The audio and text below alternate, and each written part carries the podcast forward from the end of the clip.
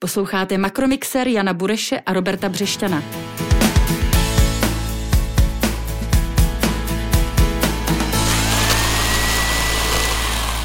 Dobrý den, posloucháte pořad Makromixer, je to druhý díl, myslím, že ekonomických podcastů na českém podcastovém trhu není mnoho, tak doufám, že jste se nás našli a že s námi také dlouhodobě zůstanete. I tento druhý díl připravuje Robert Břešťan, tedy já, šéf-redaktor Hlídacího psa, nebo Hlídací pes Org a kolega, který se představí sám. Jan Bureš z Patria Finance. Pěkný ne, den. Ano, není to náhoda, že Patria a Hlídací pes, protože výstupy z tohoto podcastu eh, budete moct najít eh, potom právě i na, eh, na těchto webech. Dnešním hostem vzácným a zajímavým je viceguvernér České národní banky Marek Mora. K němu se dostaneme až za chvíli. Na úvod dá se říct tradičně, byť je to druhý díl, probereme tři základní ekonomická témata, které je dobré sledovat směrem dopředu. Budu se ptát Honzi Bureše a pojďme rovnou na to, začněme inflací. Ty v těch podkladech, které, které vždy pečlivě připravuješ a které potom také budou na, na, například na pátry v grafech, píšeš, že to, co zažíváme, je největší poválečná krize. Já se přiznám, že mě to vlastně zaujalo. Je to skutečně největší poválečná krize, žádná větší nebyla? teď kvůli covidu? Tak optikou těch mezikvartálních propadů se o tom, o tom dá tak hovořit a to, co je na ní zajímavé, a to je to, co je to první téma, na který chceme dneska poukázat. Je který inflace myslím, samozřejmě, ano. ano, je inflace. A e, je to zajímavé, protože z pohledu ekonoma takto velký výrazný šok v hospodářství by spíše měl nastartovat něco, čemu se říká deflace, to znamená propad poptávky, odkládání určitých spotřebitelských výdajů a tlak na nižší ceny. To, co vidíme zatím, Eh, tak úplně nevypadá a je to zajímavé, speciálně asi se k tomu dostaneme ještě potom v diskuzi s Markem, eh, když se díváme na čísla z české, z české ekonomiky, tak vidíme, že eh, ten rok 2020 byl spojen s pohybem té jádrové inflace, která je očištěná o vlastně potraviny, pohonné hmoty, poblíž historických maxim. Ehm, ta inflace pravděpodobně bude trošku dolů v tomto roce, ale nějaké základní inflační tlaky poměrně solidní v české ekonomice přetrvají a to si myslím, že je přesně jedna z těch důležitých zpráv, který, eh, kterými je třeba věnovat pozornost, protože eh, bude mít asi eh, dopad i na politiku centrální banky, o tom se dneska budeme bavit a bude mít tím pádem dopad i na trhy. Mimochodem, nakolik se těm číslům o inflaci dá věřit, teď myslím s ohledem na to, jak realistický je teď ten spotřební koš, že vlastně ta inflace může být ve skutečnosti úplně jiná. To je velice dobrá otázka, já ji mám připravenou i na Marka tady, protože to je velký problém. Lidé skutečně nakupují jiné věci, než nakupovali eh, před eh, pandemí, částečně protože určité věci vůbec nakupovat nemůžou. Eh, nemůžou jezdit do zahraničí, nemůžou chodit do divadel, do kin. Na fotbal nemůžou na fotbal třeba. A o to více nakupují, co jsem slyšel já, běžky, boby a psy v útulcích, tak ten spotřebitelský koš by se možná i v tomto ohledu mohl časem změnit. Eh, pojďme rovnou eh, na, na druhé téma, to je tedy Česká národní banka eh, a úrokové sazby. Jaký je tvůj odhad? Bude ČNB, a samozřejmě nám potom na to možná ještě lépe odpoví Marek Morále, bude ČNB podle tebe jako první na světě letos zvyšovat sazby? To je to druhé téma, které si myslím, že je zajímavé. Já tady Nechám to skutečně na tu debatu, nebudu dlouho tady povídat o svých názorech, eh, ty Markově budou v tomhle případě daleko relevantnější, ale za sebe si myslím, že je zase pro trhy zajímavé a důležité sledovat to, že Česká národní banka nebude asi tou první centrální bankou na světě, která by zvyšovala úrokové sazby v postpandemické době, ale rozhodně může být tou první ve vyspělém světě. Když pomineme ty Brazílie, Argentíny a skutečně takové ty hodně nestabilní regiony, které z podstaty věci musí ty sazby zvednout, protože se jinak už nedá, tak Česká národní banka k tomu dospěje v takovém jako normálním, normálním režimu, pravděpodobně jako jedna z prvních centrálních bank na světě a ono to může mít zajímavé potom dopady také na to, jak se chová zahraniční kapitál, jak moc pro něj budeme atraktivní nebo nebudeme.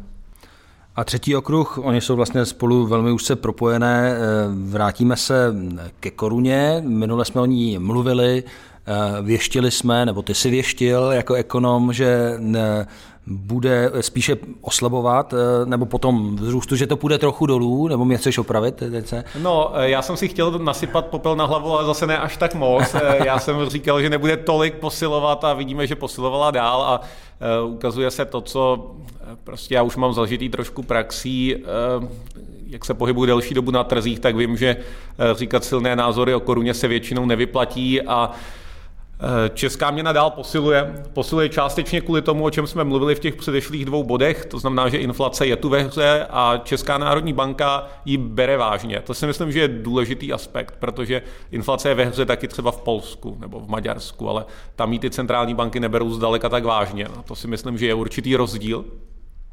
No a pak je tady ještě velice příznivé globální prostředí. O tom se možná taky potom s Markem pobavíme, ale je to prostředí, ve kterém se jednoduše daří rizikovým aktivům, ono to má své důvody.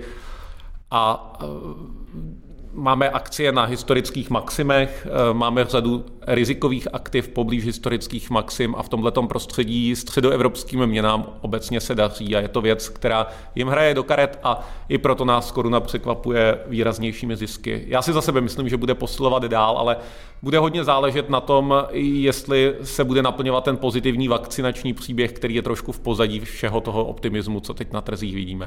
Mimochodem, jenom stručně, já si vzpomínám, když, když Česká národní banka před lety přišla s těmi devizovými intervencemi, které vyvolaly velké halo na, eh, na celém trhu, tak, eh, tak eh, ti odpůrci křičeli, jak nás Česká národní banka tím ochuzuje, protože kurz koruny klesá. Když teď tedy koruna posiluje, tak bohatneme?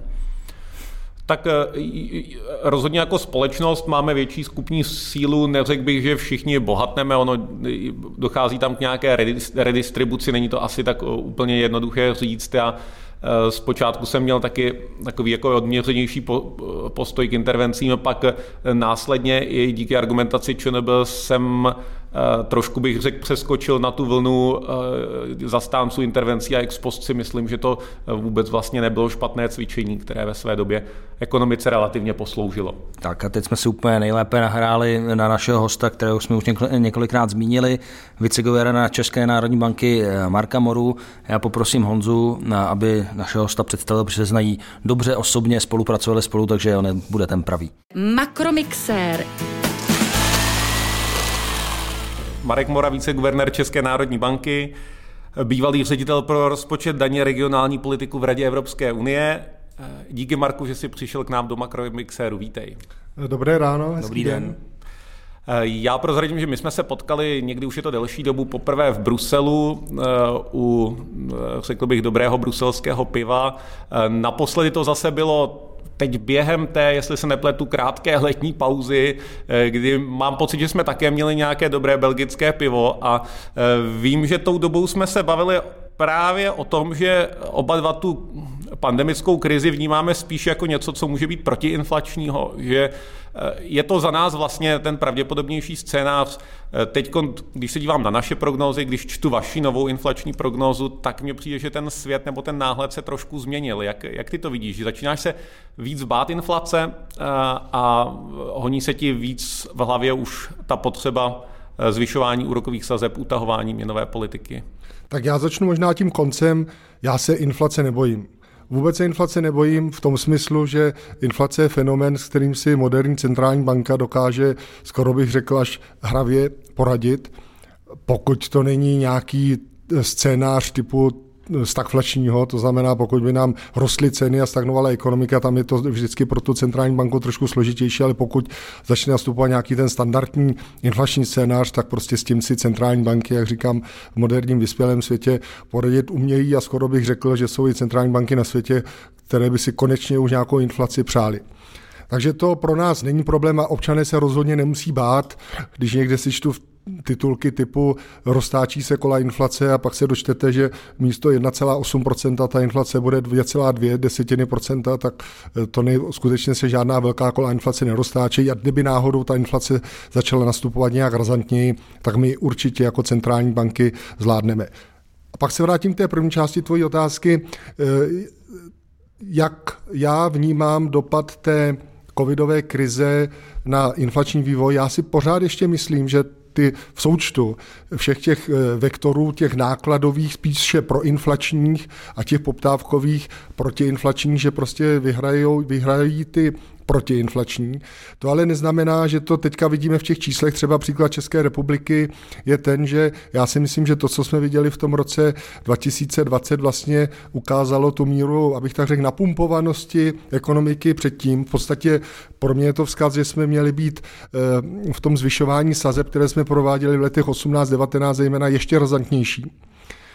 A že se klidně teďka může stát, že, že na nějakou dobu nám třeba inflace dokonce může spadnout i pod cíl. Byť samozřejmě ten vývoj jádrové inflace tomu úplně tak nenasvědčuje, ale podle mě se to otočit může, ale my vždycky při našem rozhodování nekoukáme na to, eh, jaká inflace je teď, nebo respektive z toho, jaká je inflace teď, se snažíme odečíst nějaký budoucí trend, ale prostě vždycky musíme sledovat to, co bude za rok, za rok a půl.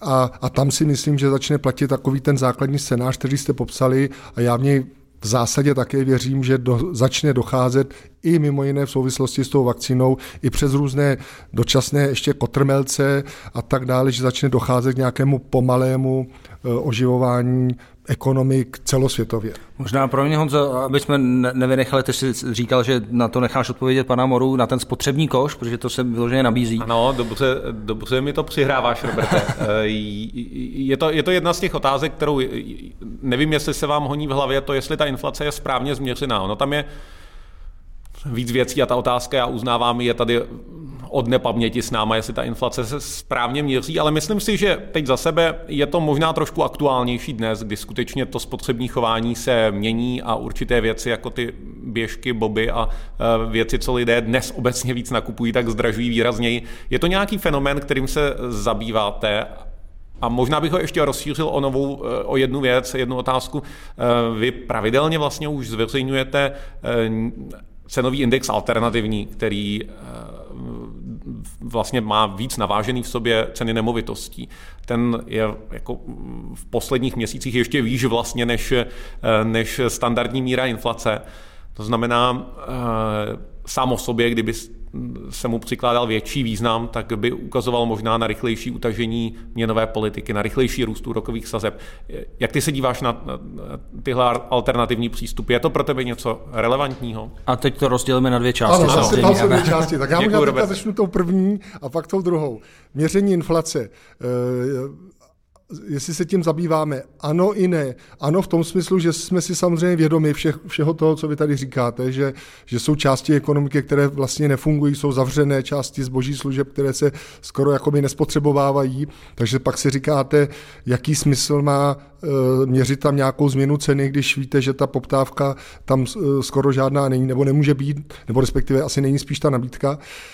E, ale odpověď taková možná trošku úřednická je, že a patří to samozřejmě k tomu, jak funguje nezávislá centrální banka, že my si tu inflaci sami sobě neměříme. To nám prostě měří jiný nezávislý orgán, to je Český statistický úřad a je to jejich práce, aby oni určili, eh, jaký měřit, jaké to má nedostatky a podobně. Takže my se prostě eh, díváme na to číslo, které nám dává, které nám dává Český statistický úřad. Jsme si dobře vědomi těchto eh, všelijakých zádrhelů, ale prostě nic lepšího nemáme, takže, takže se řídíme podle té, podle té e, nominální nebo té headlineové, nebo jak se to nazývá, té celkové, té celkové e, inflace. To je prostě pro nás to, to základní číslo. Takže byste iniciovali nějakou změnu, to, to My taky není vaše role? My vedeme různé debaty hmm. se, se statistickým úřadem. Například i ta otázka cen nemovitostí už i v té naší celkové inflaci je dneska něco, čemu my říkáme imputované nájemné. To je třeba něco, co e, v harmonizovaném indexu Evropské unie není.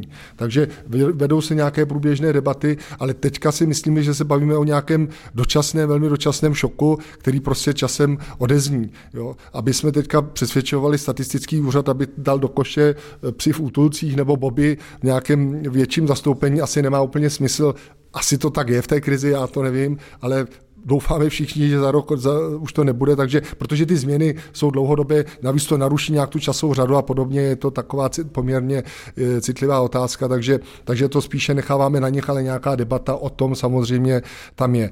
Pokud jde o ty nemovitosti, tak jednak jsem řekl, že už my to máme částečně v té celkové inflaci a pak máme ten alternativní index, který já se musím přiznat, teďka ani ta poslední čísla neznám, ale vzhledem k tomu, že víme, jak vypadá trh na, na nemovitostním trhu, tak bez zesporu to bude ukazovat výš. Nám to vždycky pomáhá, jako bereme to takovou jako pomůcku v tom našem rozhodování. Druhou nohu, tu makroprudenční ano, politiku. A k tomu tohle. samozřejmě. A navíc máme k tomu, abychom teda ovlivňovali tyto věci, máme jiný typ, eh, jinou sadu nástrojů v oblasti eh, zejména makroprudenčních politik.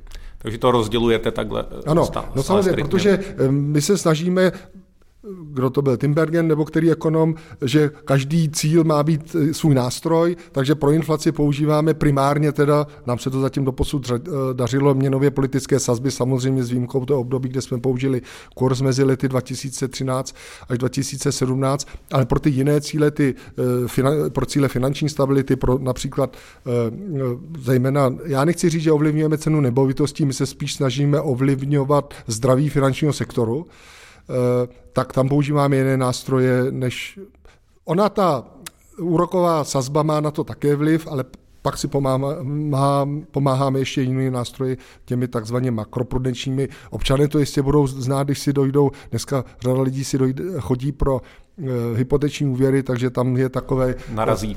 Jo, Narazí LTV, vaše, DTI, DSTI, tyhle ty zkratky, kolik procent příjmu můžete utratit za hypoteční, kolik, kolika násobek vašeho ročního příjmu můžete utratit, jakou hodnotu nemovitosti, na jakou hodnotu můžete použít hypotéku, kolik si musíte zaplatit ze svého, tak to jsou všechno ukazatele, které my... A ne, neplánujete v tom třeba taky přitvrdit eh, s ohledem na eh, nějaká rizika nemovitostních bublin, protože vidíme, jak lidé kupují jak vsteklí, co ano, se dá v podstatě mimochodem pro mě jedno z velkých překvapení, protože my, když jsme si dělali počáteční ještě analýzy z počátku krize, tak vlastně ten počáteční šok jsme si říkali, že se musí přenést do toho real estateu, že to, že to půjde dolů a ono pravý opak. My jsme měli v podstatě velmi podobnou úvahu. Řekl bych, že to je taková jakoby bazální věc. Ekonoma v podstatě jsme si i na tom jaře řekli, my jsme ty indexy rozvolnili. Ale ta logika toho rozvolnění, že jsme eh, ty příjmové ukazatele, ten, tomu, čemu říkáme DTI, DSTI, tyhle ty ošklivé zkratky, ty jsme úplně škrtli a to LTV, to loan to value, to znamená, na jaký podíl té ceny nemovitosti si můžete vzít hypoteční úvěr, jsme zvýšili z 80 na 90%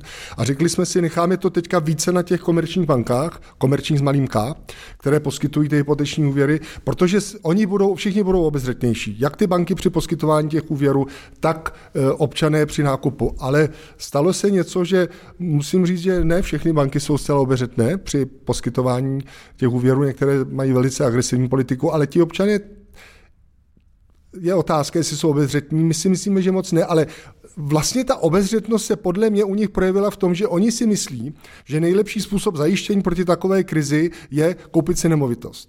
Jestli je to dobrá věc nebo ne, v situaci, kdy my e, si myslíme, že ty nemovitosti jsou nadhodnoceny o nějakých 17 až 25 je jiná věc, ale my si myslíme, že oni se domnívají, že to je dobrá věc, koupit si nemovitost, zajistit se proti nějakým takovým e, případným krizím a dělají to.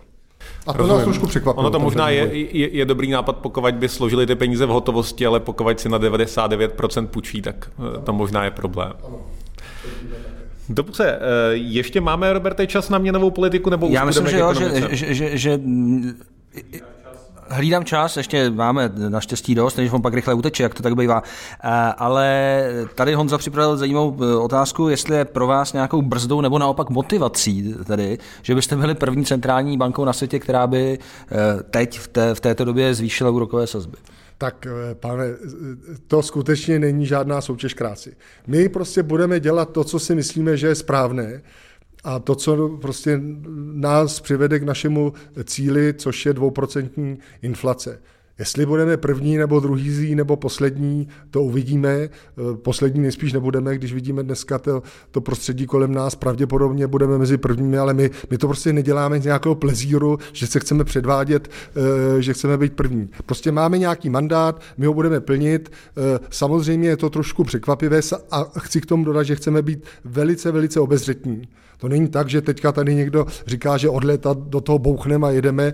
V žádném případě my musíme neustále sledovat, a k tomu se možná dostaneme v té druhé části toho ekonomického výhledu, který musíme velice bedlově sledovat. Je tam celá řada rizik, asi se k tomu dostaneme, ale takováhle soutěž krásy tam skutečně není. Mě tam, mě tam spíš eh, vlastně napadla jedna věc. Ehm, eh, pokud jste skutečně jedni z prvních, kteří začínají mluvit o tom, že budou zvyšovat úrokové sazby, tak logicky přitahujete tu pozornost eh, kapitálu zahraničního.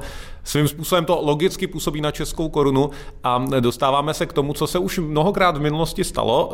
Eh, Česká národní banka začíná eh, konzistentně se svojí prognózou mluvit o tom, že je třeba zvyšovat úrokové sazby. Koruna začne posilovat a posiluje takovým způsobem, že to ČNB nakonec nemůže udělat. A tady vlastně mě napadla jedna související otázka. Je vám vlastně jedno skrze, co vy utáhnete ty měnové podmínky, jestli co jsou to úrokové sazby nebo kurz, protože podle mého názoru na to každý přece jenom působí trošku jinak. Eh, když se bavíme třeba o tom realitním trhu, tak tomu by daleko víc pomohly eh, vyšší sazby než silnější kurz. A já jenom dodám, že americké banky, teď jsem nedávno četl, doporučili svým klientům nakupovat českou korunu, že se jim to může vyplatit. No. Zajímavá a trochu složitá otázka, jestli je nám to jedno nebo není jedno. E, protože samozřejmě ty kanály působí trochu různě. Nám, co není jedno, my prostě se snažíme dosáhnout našeho inflačního cíle. Máme k tomu jeden nástroj, v zásadě úroková sazba. Ty měnové, měnové podmínky jsou ale ovlivněny dvěma zásadními nástroji, to jsou ty měnové sazby nebo úrokové sazby a kurz.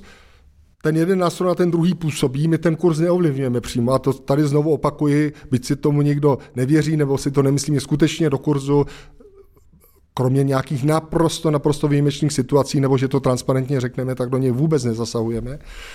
Takže, takže to vlastně ani jakoby si vybrat moc nemůžeme, ten mix, protože ten kurz je nám dán prostě exogeně.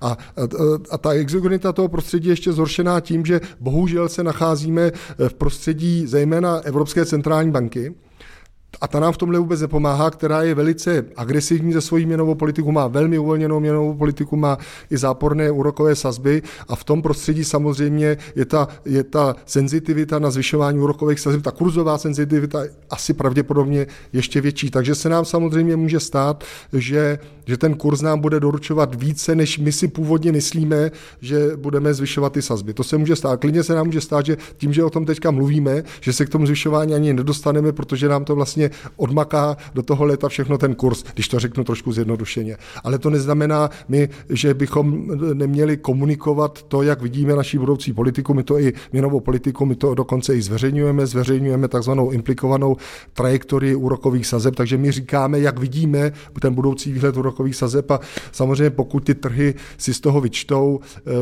a doporučí svým klientům eh, banky aby investovali do české koruny, tak se nám může stát, že se k tomu zvyšování sazeb třeba ani nemusíme dostat. A jsme si toho vědomi a snažíme se i my jako představitelé centrální banky to komunikovat velice opatrně. Hmm.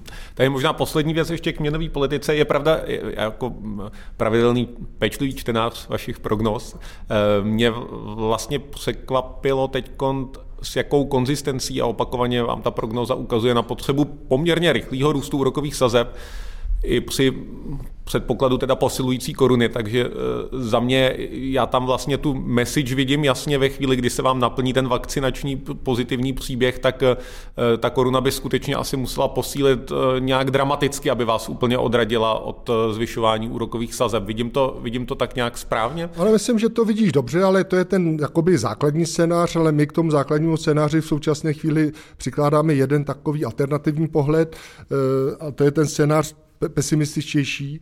Ehm, my moc nevidíme prostoru na příliš velký optimismus směrem nahoru, ale spíš vidíme ten prostor dolů. Kdyby se to prostě nepodařilo ehm, s tou vakcinací, kdyby nám to všechno zkomplikovaly nějaké mutace a podobně, vidíme teďka eh, ty různé kotrmelce v poslední době, takže se může stát, že ta situace třeba bude horší, než se domníváme a to by nás samozřejmě pak v tom, v tom zabrzdilo. Což nás teda přivádí uh, už možná do té Evropy? Uh, možná do té ekonomiky, protože no, jsme Ano, chtěli... samozřejmě, do, do Evropy a, a, a obecně jako nejsme zkrátka tady v Česku zavřený v kotlině, ale už to tady opakovaně zaznělo, že ty vlivy, ať už Evropské centrální banky nebo Evropské ekonomiky jako takové na nás mají vliv, tak možná k tomu bychom přešli. Makromixér. Tak jo, um, za mě, Marku, uh, já když se dívám na ten výkon ekonomický, tak eh, mně přijde vlastně zajímavý a rád bych věděl tvůj názor. Eh, máme tady skutečně vlastně historicky nej, nejhorší recesi, propad světového hospodářství a když se dívám na trh práce, tak vlastně jakoby nic zatím. Je to pro tebe taky překvapivý a čeká, že se na tom něco změní? Je to pro mě překvapení. Já jsem osobně očekával ty dopady covidové krize už na jaře, že na tu ekonomiku budou daleko e, dramatičtější v tom smyslu, že se rychleji propíšou do situace na trhu práce, do vývoje mest, a podobně a tím pádem pak i do inflace. Čekal jsem mimochodem, že i inflace nám prostě spadne daleko rychleji, než nám spadla během roku, během roku 2020. Ehm, nestalo se tak. Pravděpodobně, mimochodem jsme také ekonomika, která, když se podíváš třeba eh, na ty okolní ekonomiky typu Polska, Maďarska, tak máme daleko větší, eh, řekl bych, intenzitu práce na té ekonomice. Máme nižší nezaměstnanost, vysokou zaměstnanost, takže je taková pracovně intenzivní, máme takovou velice pracovně intenzivní ekonomiku, eh, navíc na té nabídce práce se z velké části více, než tomu je v těch jiných zemích, podílejí eh, cizinci. Eh, takže Máme tam, to je takový jistý buffer, spousta těch, nebo polštář, abych řekl přesně, někteří z nich odešli na Ukrajinu a, a jinam, takže prostě toho českého trhu práce se to v tom výsledku až tak nedotkla. Samozřejmě výrazně promáhají i ty vládní programy, zejména ten antivirus. Vládní programy určitě, to si říkám, že je důležitá věc. Eh, když se na to dívám optikou té vaší prognózy, toho hlavního scénáře, tak vy tam vlastně už nevidíte nějaký moc velký spožděný dopady, protože některé věci se můžou projevit se spožděním Eh, já dlouhou dobu jsem si říkal, tak jo, tak nepřichází to na jaře, přijde to na podzim, nepřijde to na podzim, přijde to, to třeba na začátku roku 2021, ale, eh, ale teď popravdě už eh, vlastně asi schodně s vaší prognózou tomu příliš nevěřím. Myslím si, že to, že to bude takový vyhlazený, tady ta recese do značné míry. Máš podobný Myslím názor? si z hlediska jako vývoje HDP poptávky ano. Myslím si u inflace, že tam ještě do jistý době být může, že se může nám stát, že se dostaneme na pár měsíců třeba i pod inflační cíl, ale tohle to já už říkám delší dobu, opakovaně jsem se spletl, takže se tam třeba nedostaneme, ale pokud to tak bude, tak pro mě z hlediska centrálního bankéře pro výkon mojí práce tím lépe. To je, to se, ta práce se pak dělá jednoduše. Máš o úkol míň. Prosím? máš o úkol míň, ano, to vaše, máš, máš pohodlnější život. A mimochodem to, že se to zatím do té ekonomiky jak se nepropisuje, dá se to jednoznačně přičíst tomu, že ten průmysl na rozdíl od jara vlastně nestojí, že pořád A to pořád je druhá jde... součást teďka zejména toho podzemního příběhu, to úplně jasně vidíme, že eh, na tom jaře jsme se skutečně všichni zavřeli, vylekali, nikdo nikam nechodil, eh, ty továrny se zavřely, některé z nich i dobrovolně prostě přestali vyrábět. To se teďka vůbec neděje, zejména se to neděje v té, v té průmyslové výrobě, eh, takže ten běží a přeci jenom ten podíl takových těch velmi postižených sektorů, jako je hotely, restaurace, kavárny, jak se tomu zjednodušeně říká, a podobných služeb, tak oni jsou na tom HDP, ten podíl je poměrně malý. Jo. Ale tam, kde je ten podíl velký, tak to se zdá běží. Já teda se musím přiznat, že dodat, takové dodatečné riziko, který teďka vidím, ale doufejme, že to riziko dočasné je to, co se děje teďka na té česko-německé hranici protože to si myslím, že jako vlastně může mít eh, vliv i na to fungování, zejména toho našeho zpracovatelského průmyslu. Tam, jestli si to nedá prostě v nějaké dohledné době dohromady, tak si myslím, že můžeme velmi trpět, ale oni naštěstí budou trpět i Němci, takže ty tlaky budou i z německých průmyslových svazů na jejich vládu, aby to nějakým způsobem zprůchodnili, zejména pro ty kamiony, dejme tomu.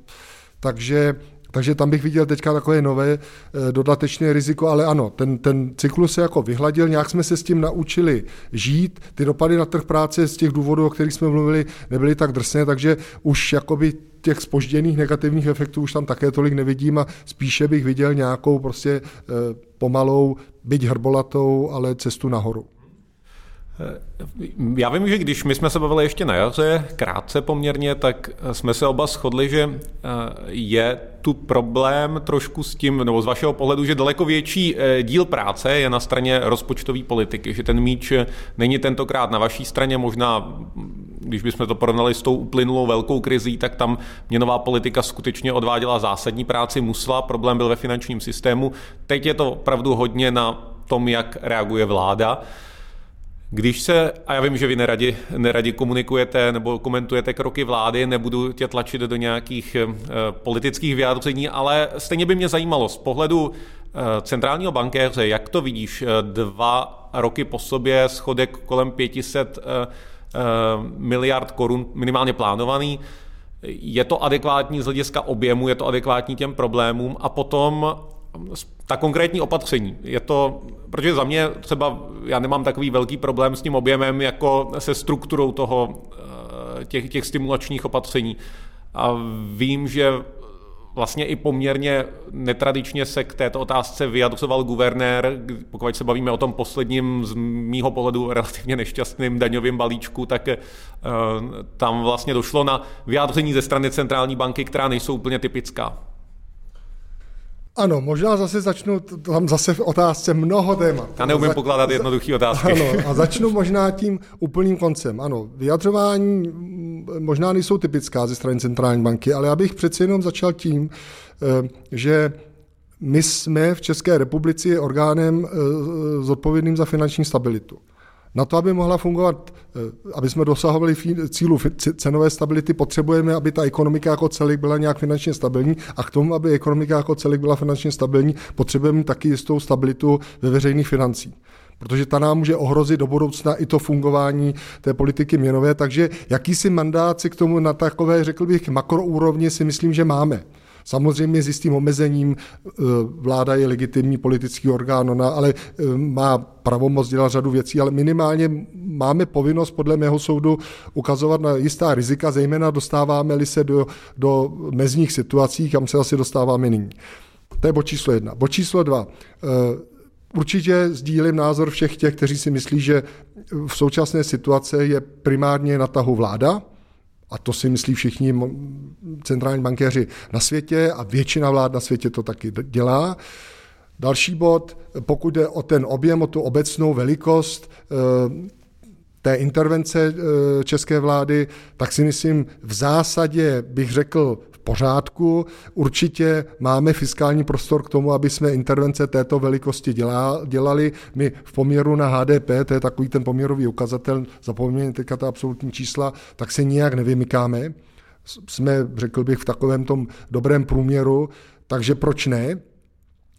Říkám, prostor na to máme, skutečně jsme patřili a dosud ještě patříme k nejméně zadluženým zemím v Evropské unii ale samozřejmě trošku problém je s tou cíleností, s tou efektivitou. Když se člověk podívá na ten seznam těch různých antikovidů, vláda už si to uvědomila, snaží se to zjednodušit, ale dobře, prostě děláme to poprvé všichni, eh, nikdo to nikdy předtím nedělal, takže jako dělají se chyby, za to nechci vládu nějak dramaticky kritizovat. Samozřejmě to, jak jsme si rozjeli z té debaty, jestli deficit bude 30 nebo 40 miliard, a ty jsme prostě o řád výš a už ty miliardy lítají, eh, že si najednou z 380 uděláme 500 pardon, z 320 uděláme 500 a podobně.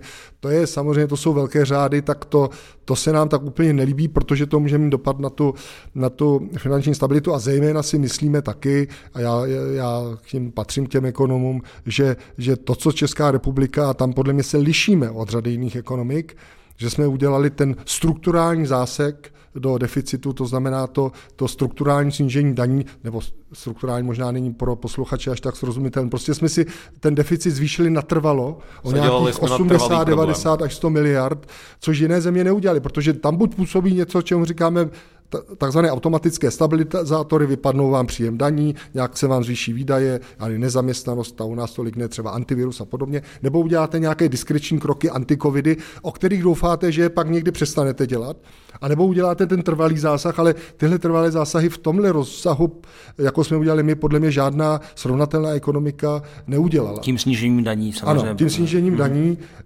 což si myslíme, že skutečně může, může být jako problém do, pro budoucí vývoj veřejných financí. A navíc to ani nemá podle našeho soudu prostě ten očekávaný účinek. Makromixér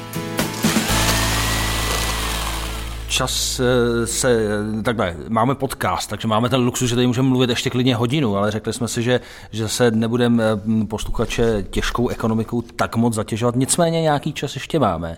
A chceme se dostat ještě k Evropě, protože eh, Honza možná samozřejmě neřekl všechny části vašeho životopisu, ale vaše poměrně významná stopa je i v Bruselu. Tak na to bychom se taky chtěli zeptat, protože Zaznamenal jsem, aby asi taky hlasy některých ekonomů, že vlastně ten obrovský deficit nevadí, protože nám to tak trochu zaplatí Evropská unie. Jo, dostáváme spoustu peněz eh, z evropských fondů, dokonce jsou speciální fondy eh, antikovidové, velmi štědré, kde, se, kde je otázka, nakolik je eh, projíme a nakolik je investujeme. Jak, jak se díváte na, na tuhle možnost, vlastně, že, že lze nad tím tak trochu mávnout rukou, nad, nad tou rozpočtovou politikou vlády, protože nám připlují peníze odinut? No tak na to já se samozřejmě dívám kriticky, pokud by to někdo hodnotil tímto způsobem. Evropská unie jsme my, to znamená členské státy ji tvoří, to znamená, eh, ty peníze nepřilítnou od někud z Marsu. Pokud my jako Česká republika těch peněz dostaneme víc, než to, kolik jich tam pošleme, tak je dostaneme od někoho jiného. Konkrétně, abych, tak, abych to pojmenoval, tak to dostaneme od Němců, od Dánů, od Holandianů, od někoho takového. Takže Jedna věc je, jak dlouho chceme napínat tuhle tu strunu, jak, jak dlouho tyhle ty národy, tyhle ty státy budou ochotny nám ty peníze posílat, ale nakonec ten dluh všichni společně budeme muset někde zase vrátit, zaplatit, takže takže eh, bych byl velice obezřetný na to, aby jsme si tady začali zvykat v uvozovkách na nějakou drogu v podobě přílivu bruselských peněz. Jo. To můžeme udělat nějak jednorázově a pak je musíme velmi dobře použít. Bohužel se nám to v minulosti tak úplně nedařilo teda v tomhle smyslu. Takže eh, já bych to vnímal velmi, velmi opatrně. Robert už nastartoval tu Evropu těma penězma, já jsem chtěl začít tak šířej, protože nemám rád, když se ta Evropská unie, já ji primárně nevnímám eh, skrze, eh, skrze to, jestli jsme schopní nebo nejsme schopní čerpat eh, finanční prostředky, ale když už to téma je na čle, tak mě to nedá se nezeptat na tvůj názor, tvoji zkušenost jako bývalého vlastně vysokého bruselského úředníka, kde vidíš zásadní problém v tom, proč Česká republika dlouhodobě není úspěšná v čerpání prostředků eh, z evropských fondů při porovnání s těmi regionálními konkurenty. Když se podíváme do Polska, když se podíváme do Maďarska, Eh, já samozřejmě na to sbírám eh, řadu, eh, řadu řekněme, názorů z odborné veřejnosti. Jak, jak to vidíš ty? Nebo to vidíš tak, že jsme úspěšní? Já to vidím tak, že je to pořád ten samý příběh. My si prostě, my máme problém s kvalitou vládnutí a ta se propisuje v tomhle případě v tom, že nejsme schopni vytvořit dobré projekty. My vůbec nemáme v České republice problém s financemi. Existují evropské fondy, je řada domácích financí, je řada i různých nadnárodních, velkých bank, jsou i soukromé zdroje. Prostě problém s financováním není. Kde máme problém v Česku dlouhodobě je vytvořit dobré projekty. Prostě nemáme projekty. A ty souvisí s tím, že, si, že prostě ta kvalita vládnutí zejména v tom veřejném sektoru je prostě mizerná, není dobrá dlouhodobě, prostě to neumíme, pořád si to ještě učíme, k tomu platí, se přidává taková ta nějaká, řekl bych, jako rozhádanost, že to rozdrobíme do různých regionů, aby všichni měli zhruba stejně a podobně. A pak prostě tam nemáme ten velký makroekonomický účinek, který třeba, kterého se daří podle mě dosahovat dobře Polákům. Jo. Když člověk přijde do Polska, tak tam to prostě vidíte. Tam to vidíte, kam ty peníze jdou. U nás to nevidíte. U nás se to dalo někam na nějaký hotely, na cyklostezky, na inlineový brusle, já nevím na co, ale jsou to takové malé drobné, které se tak různě rozházely a ten velký makroekonomický účinek tak dobře vidět u nás není. Není to trošku o nějaký neochotě tady přijmout zodpovědnost za ty, za ty větší věci, protože eh, teď, když se díváme na ty nové prostředky, které budou k dispozici, zase se snáší poměrně velká kritika na to, eh, co ministerstvo průmyslu a obchodu připravuje, kde eh, se to má drobit až snad do stovky operačních programů relativně malých. Není, není, to, není to takové, že vlastně na straně toho úřednického aparátu ani není moc ochota nějakou tuhle tu odpovědnost přijmout? Já si nemyslím ani, že to je na straně úřednického aparátu, možná taky, ale prostě těch tlaků, zájmových skupin, které se na tom chtějí nějak podílet, je prostě tolik, že, že nikdo nemá sílu, ani, ani současný pan premiér prostě bouchnout do stolu a říct, že to bude jinak a že se prostě těmto nedáme a tady se to nalije do nějakého jednoho, dvou, třech velkých projektů.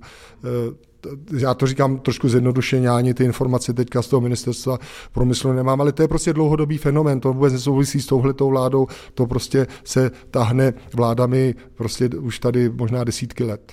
Já bych možná využil ještě tohohle evropského bloku k jedné odbočce, otázku, kterou jsem úplně nestačil po, položit v tom předcházejícím bloku a která trošku souvisí s tou Evropou, eh, konkrétně s politikou Evropské centrální banky.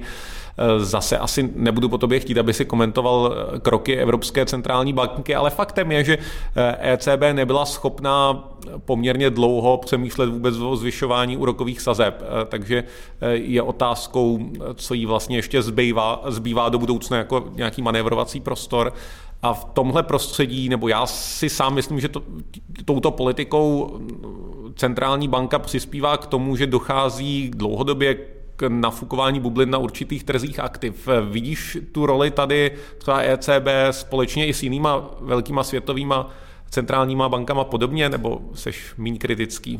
K tomu Teďka přídu? na co míříš? Míříš na to, jestli centrální banky svojí politikou přifukují ceny hm, aktiv? Ty, to, eh, ty, ta, o tom existuje. My máme k tomu nedávno i v České národní bance publikovaný docela pěkný paper. A nebo myslíš to, do jaké míry je tam, nebo co je ten důvod, proč se nejsou schopni odpíchnout od jedna?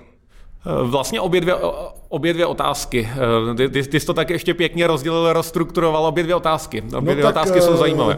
Ten důvod, s tím já osobně vidím ten Kromě těch velkých globálních trendů vidím ten hlavní důvod, to znamená stárnutí obyvatelstva, globalizace, nástup Číny, podobně a tak dále a tak dále, co se dotýká vlastně celého světa, tak dodatečný důvod, který já vidím v Evropské unii, je ta její velká heterogenita a vlastně to, že se v takto heterogenní měnové zóně velice špatně provádí měnová politika.